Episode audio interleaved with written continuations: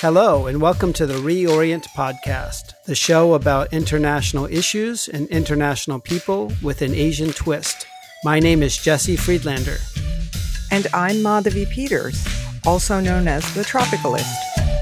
Today is the 4th of May, and I'm very pleased to be here with Jeanne Lim, who is an expert in a way or is a leader in a way in a very interesting and new area of ethics, psychology, technology, robotics, artificial intelligence, and probably some other things. And we're going to touch on some of all of those. Um, so, really pleased to have uh, Jeanne Lim here. Uh, just as a quick introduction, um, she has a background in psychology uh, from the University of California and she's worked for um, a few decades in the space of um, in Asian and primarily in technology um, as well as different business related, and is well known as being the CEO of, uh, of Hanson Robotics, which is the creator of the famous Sophia robot, which many you many of you may have seen, who's traveled the world and wowed audiences as Sophia, who identifies as female, so we'll call her uh, a she, as she um, interacts with audiences in uh, almost sometimes a conversational manner, and I believe also has um, been uh, granted citizenship uh, in at least one country, if not more, and um, is really pushing the frontier in um, the idea of, of interactive robotics. And then, uh, as a last bit of introduction, uh, Jeanne has now started her own company, uh, which is called Being AI, uh, which we'll discuss as well. So, with that brief introduction, welcome Jeanne Lim. Thank you, Jess, for that introduction, and I'm really glad to be here, and thank you for inviting me. Well, it's a real pleasure for us. So, um, Jeanne, I, I did give a brief introduction to you, but it would be really nice to hear from your perspective a little bit about your journey okay. uh, from sort of childhood. Just the key points. You don't have to go through the whole resume, yeah. but the journey to kind of bring you to the point where you're interested in this idea of artificial intelligence and ethics and interaction between people and digital sure. uh, digital intelligence. Okay. Um, so I'm not going to go way back. I'm going to start where you started, which is um, when I studied at University of Berkeley. Um, I moved there. My family moved there from Hong Kong, and so I was um, interested in psychology because I was interested in consumer behavior. I was very interested in marketing. Sorry, just to interrupt. That's uh, University of California at Berkeley. Berkeley, yes, yeah, just making that. So uh, so I uh, was exploring that, but also exploring art history, and I was um, a wannabe writer, poet, and so I was writing haiku then. And so after I graduated, I uh, really didn't know what I wanted to do.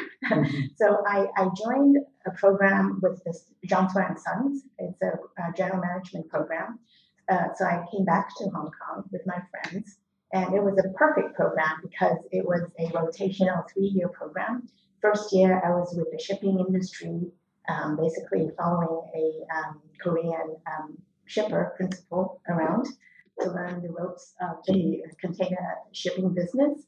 And then second year, I was with the retail with Reebok and Marathon Sports, uh, basically looking after retail stores, um, you know, way out in the in the new territories.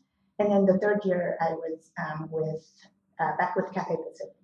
And so that was a very interesting um, experience for me looking at quality circles and so forth. Um, then I realized that I didn't really like service business so much. I was really interested in um, technology and products. So I um, went for a job at Apple. I had no clue about what a computer is from a technical standpoint, but I was using a, a Mac avidly as a, um, a drawing tool, as a writing tool. So uh, for some reason, I guess they gave me the job because I was like clueless enough about technology. They wanted somebody in uh, uh, basically in Apple that really appreciates the use of the technology, not about the technology. And just to give us since our listeners of the timeline that we're Oh, at, sure. where are we in terms of years or Um, periods? Uh, Yeah, so I was um, in my 20s. It was like the 19, early 1990. Hmm. So then I got recruited um, from the planning department to the product department. Um, so my first product was the uh, Newton MessagePad. I think I'm dating myself. right? Yeah, A lot of sorry. people believe that. so that was a fascinating product because it was the first time ever that Apple got into the consumer business and the retail business because it's not being sold to school initially. It was in the retail stores. There was like zero retailers around Asia Pacific to sell any, you know, um, Mac or Apple consumer products. So we had to go and create new channels to negotiate with retailers about the space that we could get to, you know, um, to display the Newton products, and they, they don't know what to do with it. and, and so I spent a number of years at Apple learning the ropes of product marketing and really got to appreciate the, the power of user experience, to really focus on user experience first and then focus on, you know, channel marketing, product marketing.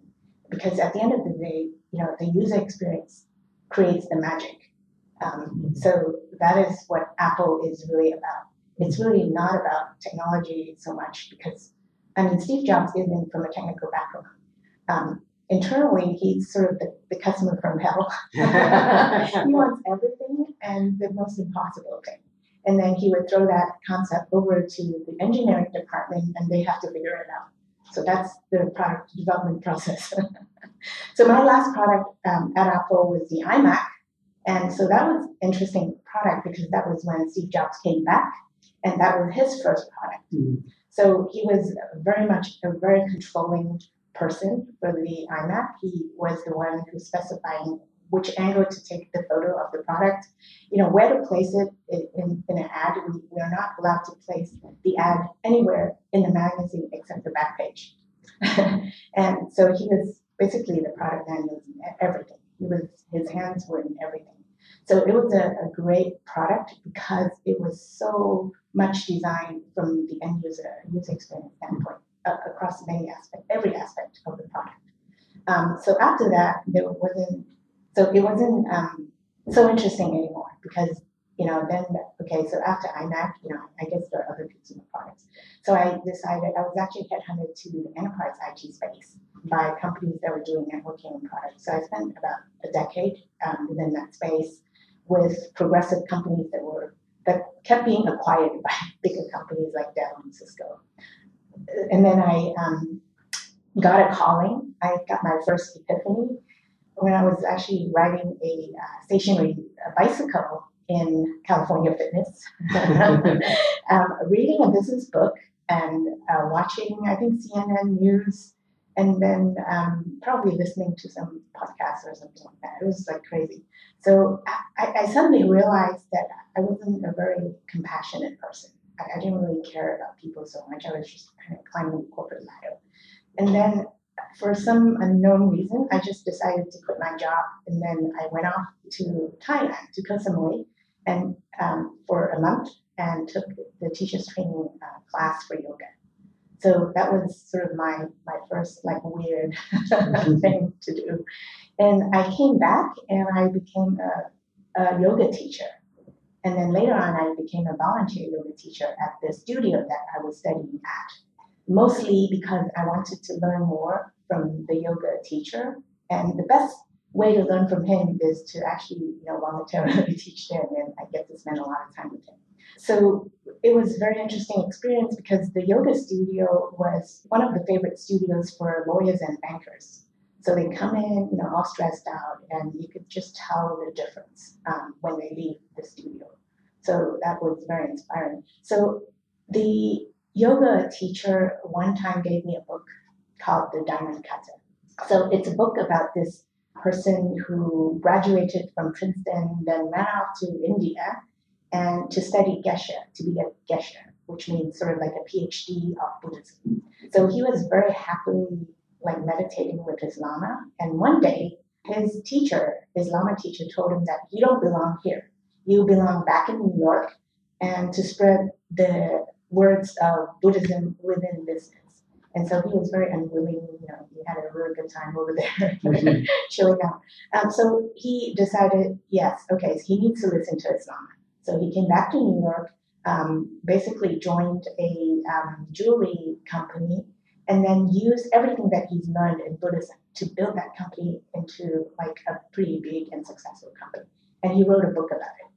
So the book is really about how Buddhism and business are not separate realms. So, you know, it's actually complementary because business is about being able to uh, procure resources, use the resource in a very logical way, and implementing implementing things. And Buddhism provides the framework, the ethical framework, and the vision to implement the right thing. So uh, he wrote this book, and there was a chapter in there that says 42 business problems and how to solve them. So, you know, I, I, I read it because that was like a very, very practical thing, right? So the, the first one was like uh, your company needs capital in, injection to buy new machinery. So what do you do? You need cash. You need to go out and get investors. What do you do? So the answer to that is to give away money. And wow. I'm like, okay, this is going to be so hard. so I went through that book. Uh, I learned a lot uh, of things that are counterintuitive. You know, in business, you're taught that you are you control your destiny, so you set goals and you basically have you know put put in steps to achieve your goal. I, I mean, Buddhism doesn't say that you can just sit there and meditate and not do anything. It says, of course, you have to have goals. Of course, you have to be expending the right effort, but it's the expectation that's different. You cannot always expect everything that you do would have a return. And so I guess that really changed my perspective because I used to think that oh Buddhism religion just gets people to just sit around and not really do much. But it's not that way at all. You really have to expend the right effort, and it has to come from yourself. It's not coming from external. So that was um, a great eye-opening experience for me. So you've had a, you know, the er- early, I guess, career part of your mm-hmm. journey very interesting, sort of coming from a psychology background, but then going into technology, sort of early days, you could say, of, of I guess, computers and networking and um, networking equipment. Sure. And then you realize there was perhaps um, something about yourself and people you want to learn more and explore mm-hmm. via Buddhism and yoga. So take us now then sort of from that period of Jeanne Lim to, um, I guess the next step would be Hanson Robotics, sure. which is where I think a lot of people might be familiar with, yeah. with the work that you did. Sure. Okay. Yes. So actually, there's a second epiphany in between that. So one day, I just it's, it's one of those things. I suddenly realized I needed to go and learn energy medicine. Energy medicine. Energy medicine. So I went off to the US, to Sausalito. For those of you who know Sausalito, it's like a really vibrant place for alternative medicine and, and alternative um, philosophy. And so I um, studied that um, with a teacher who is the founder of a meditation academy. Uh, she also founded a university to teach energy medicine. And a lot of his teachers were um, actually Western scientists and doctors. They're educated that way and they just realized at some point in their career that you know uh, materialism is not the answer, and therefore they kind of moved over to the alternative medicine part. So basically, the university is um, putting out research papers and using science to validate a lot of the things that you actually discover in the meditation academy. So that was um, a really big eye-opening experience for me. And it actually explained a lot of things that I was not able to explain to myself when I was growing up. Um, so it, it, was just the best learning experience. So I came back and then I um, decided to quit corporate life and go into angel investing. So I was, I'm a small angel investor of very early stage startups that's the stage when they call it the three F's, like um, friends, family, and fools. so I was basically the fool. so I invested in a dozen startups, and uh, one of the startups was also invested by a board member of Hanson Robotics. So we meet up and talked about the startup. And then he said, Oh, um, are you interested in working for a robotic startup? It's really interesting. If it were me 30 years ago, I'd be interested. And I said, Oh, it sounds like a really hard work. If 20 years ago, I'd be interested. He said, What do you mean? You have to meet David Hanson. So he brought me to uh, David Hanson, and it was at an event, and David was carrying this half body of a robot around. and so, what is that? And so he, he talked to me about his dream for creating sentient robots, you know, since he was 14 years old. And so I, I got really hooked, and you know, David has the fairy dust. and before I knew it, I joined the company as a full-time CMO, the Chief Marketing Officer. And so my journey with Sophia then started from, from then on. so um, as I talked about in the beginning, um, I think many people, you know, Sophia um, is probably one of the most famous robots. I'm, I'm, sure is the most famous robot in the world. Maybe you could tell us the other famous robots. Probably people know the name Sophia or the image more than, than they know about Hanson Robotics. Yeah. They do not know Hanson. And as chief marketing officer, you did a phenomenal job of getting um, Sophia knowledge about Sophia out into the world. So maybe um, could we start a little bit with David sure. Hanson, who's the creator of, of the visionary behind Sophia. So what is the ultimate vision you know he had or mm-hmm. has about Sophia and robots and robotics and and what stage are we now in this process and sure. where where can we see it going? Okay, so David is a fascinating person. Um, so he said he had this dream of creating um, super intelligent robots since he was 14 years old. Who, I use the word who because I worked at Hanson for four years, who um, would be more intelligent than us and who would be able to solve a lot of the problems that we create as humans. And his purpose, as he told to me, of creating Sophia is to enable us to imagine what life would be like to live and work among a very human like robot like Sophia. So he's imagining that Sophia would develop to a stage, both physically and mentally, that you could brush past her in a corridor and you wouldn't be able to tell that she is a robot. So that is the thing that he, he is going for. So AI is uh, still at a relatively early, early stage of development. We're still talking about narrow AI, which you know, the AI could win over a human in chess games and um, Go, AlphaGo. And but the AI is still not able to achieve general intelligence like we do. So the difference is we could learn um, probably one shot or a few shots uh, of um, using few shot data and be able to extrapolate across many different domains. But for the AI, they need tons of data to learn something that is specific to that domain, like being able to read patterns of uh, and, and recognize cancer cells, tumor cells. So they do those things very well, but they, they're not able to extrapolate. So this is the, the big challenge for AI scientists right now is to be able to develop the intelligence that equates to humans and be able to cross Thank you for listening.